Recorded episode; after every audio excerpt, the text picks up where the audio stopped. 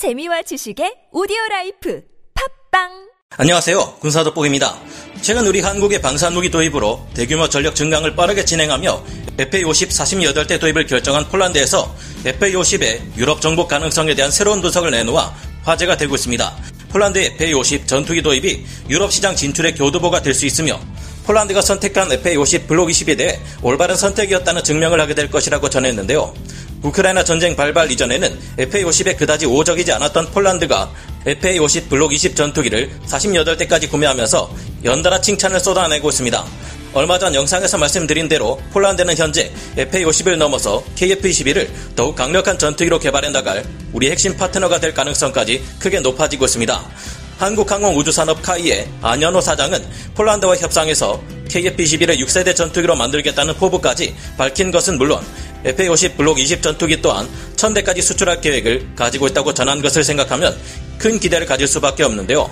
드디어 FA-50의 유럽 진출이 본격적으로 시작되는 셈인데 폴란드 외 유럽의 어떤 나라들에게 한국의 FA-50 경전투기가 판매 가능성이 높은지 그 이유는 무엇인지에 대해서 폴란드 국방 전문 매체가 보도한 내용 자세히 알아보겠습니다.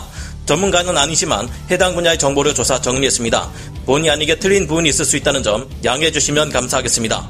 지난 8월 4일 폴란드 현지 국방 매체 디펜스 24에서는 자신들이 계약한 KAI의 FA-50 경전투기가 유럽 시장 곳곳에 수출될 가능성이 있다는 특집 기사를 보도했습니다. 지난 영상에서 KAI의 안현호 사장은 디펜스 24와 인터뷰에서 폴란드가 FA-50 전투기의 유럽 시장의 교두보가 될 수 있으며 이와 더불어 T-50, T-50의 교두보 또한 될 수 있다고 말했던 것을 여러분도 기억하고 계실 텐데요. 디펜스 24의 보도에 따르면 KAI는 총 1000대 T-50 계열 기체들을 판매하고자 하고 있으며 이를 위해서 현재 수출 시장의 지리적 한계를 넘어서길 원하고 있다고 합니다. 카이는 아시아 일부 지역과 미국의 ATT 사업에 한정되어 있는 수출길에 더해 유럽 시장 진출을 위한 새로운 파트너가 필요하다고 밝혔는데요. 유럽 및 주변 지역에서는 이탈리아와 폴란드뿐만 아니라 그리스와 이스라엘에서도 유지 비용이 저렴한 M346 마스터 고등 훈련기를 채택하고 있기 때문에 T50 계열 훈련기가 유럽 시장을 공략하는 것은 매우 어려울 것이라 내다보았습니다. 하지만 앞으로 수십 년 동안 F-35나 F-16을 운용할 계획이 있는 국가라면 이야기가 달라지는데요. FA-50은 우리 한국의 KAI와 미국의 록히드 마틴이 함께 개발한 초음속 훈련기 T-50을 기반으로 한 경전투기이기 때문에 나토 무장이 통합되고 있어 F-16과 함께 운용될 경우 최대 효율을 발휘할 수 있기 때문입니다. F-35는 최강의 스텔스 전투기이지만 워낙 유지 및 보수 비용이 비싼 데다 가동률이 떨어지는 기체인 만큼 이런 기체를 함부로 굴릴 수는 없습니다.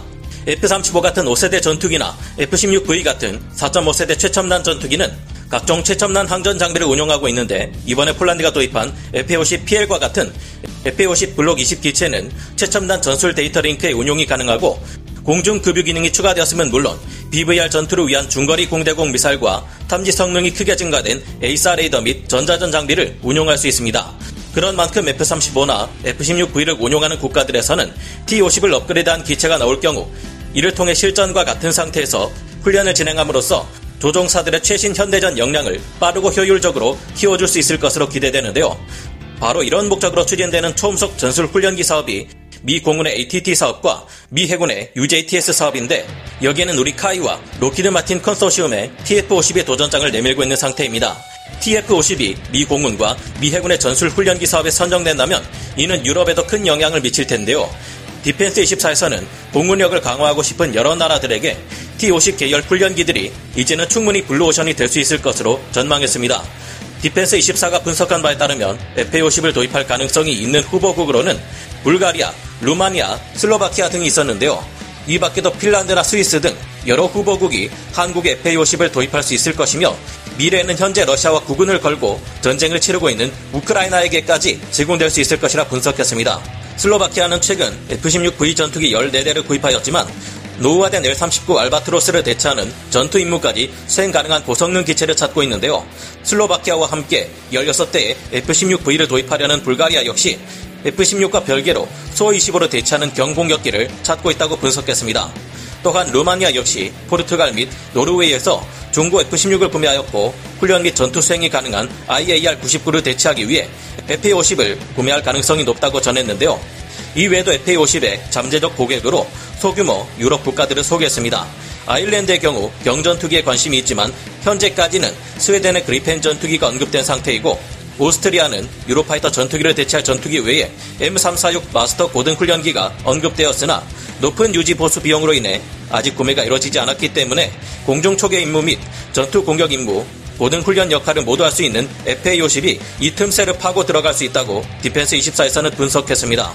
FA-50은 최근 나토에 가입한 핀란드에게는 굉장히 흥미로운 전투기로 떠오를 수밖에 없는데요. 핀란드는 62대의 F-18CD 레거시 호넷을 대체할 F-35A 블록 4 64대를 도입하기로 했기 때문입니다. 이들 역시 엄청나게 비싼 운용 유지비가 드는 F-35를 평시에 전투 및 공중 초계 임무에 투입할 수는 없습니다. 그래서 이를 담당하기 위해서 아주 노후화된 BAE Hawk Mark 51과 마크 66을 운용하고 있는데 이를 대체할 필요를 느끼고 있죠. 이들에게도 FA-50을 통한 평시 전투 및 공중 초계 임무 수행은 꽤나 괜찮은 대안으로 고려될 수 있을 것이라고 판단하고 있습니다. 스위스 또한 F-18 legacy Hornet을 교체하기 위해 F-35A 36대를 도입하기로 한 국가로서 핀란드와 같은 선상에 놓여 있을 것으로 예상되는데요. 현재 러시아 침공에 맞서고 있는 우크라이나에게도 미국 F-15, F-16 전투기 지원 법안이 하원에서 통과되었고 앞으로도 상원, 대통령까지 통과된다면 우크라이나는 앞으로 미국제 전투기들로 무장하게 될 것을 짐작할 수 있습니다. 우크라이나에 가장 적극적으로 무기를 지원해주고 한편으로는 그 전력 공백을 빠르게 메우기 위해 한국의 방사한 무기들을 대규모로 도입하고 있는 폴란드가 적은 예산으로 많은 임무를 수행할 수 있는 FA-50을 우크라이나에게도 추천할 수 있을 것이라는 예상을 해볼 수 있습니다. 한때 T-50은 고등훈련기로 쓰기에는 비싼 유일한 초음속 훈련기였고 전투기로 쓰기에는 성능이 조금 떨어져서 인기가 없던 것이 FA-50 전투기였는데요. 하지만 이제 엄청난 성능 향상으로 고등훈련기 자체로만 쓰기보다는 경공격기 겸 훈련기로 운용할 수 있는 기체로 진화하고 있고 그런 FA-50의 운용 개념이 더욱 발전된 최신형 훈련기를 원하는 전 세계 새로운 패러다임과 맞물려 대박을 터뜨리기 위해 솜 고르기를 하고 있는 듯합니다. 록히드 마틴과 KAI가 함께 합작한 FA-50은 F-16과 F-35로의 기종 변환 훈련에도 아주 짧은 시간이 걸리고 적은 유지비로 다양한 임무를 수행할 수 있을 것으로 예상되는데요. 전 세계에서 가장 많이 운용되고 있는 전투기가 F-16 전투기이기 때문에 이와 큰 유사함을 보이는 FA-50이 수출을 위해 노릴 수 있는 국가도 그만큼 많은 것 같습니다. F-16보다 상대적으로 저렴하고 운용 비용 또한 훨씬 저렴한 FA-50은 F-16의 임무를 상당 부분 수행할 수 있어서 F-16 전투기를 조금 줄이고 FA-50을 도입한 것 또한 운용 비용을 절감할 수 있다는 것이 디펜스 24의 분석에서 거론되었습니다. 그런 만큼 FA-50이 KF-11 보람의 전투기와 함께 유럽 수출 시장에서 어마어마한 대박을 터뜨려 K9 자주포를 능가하는 인기를 구가하게 되기를 기원해 봅니다. 오늘 군사 돋보기 여기서 마치겠습니다. 감사합니다. 영상을 재밌게 보셨다면 구독, 좋아요, 알림 설정 부탁드리겠습니다.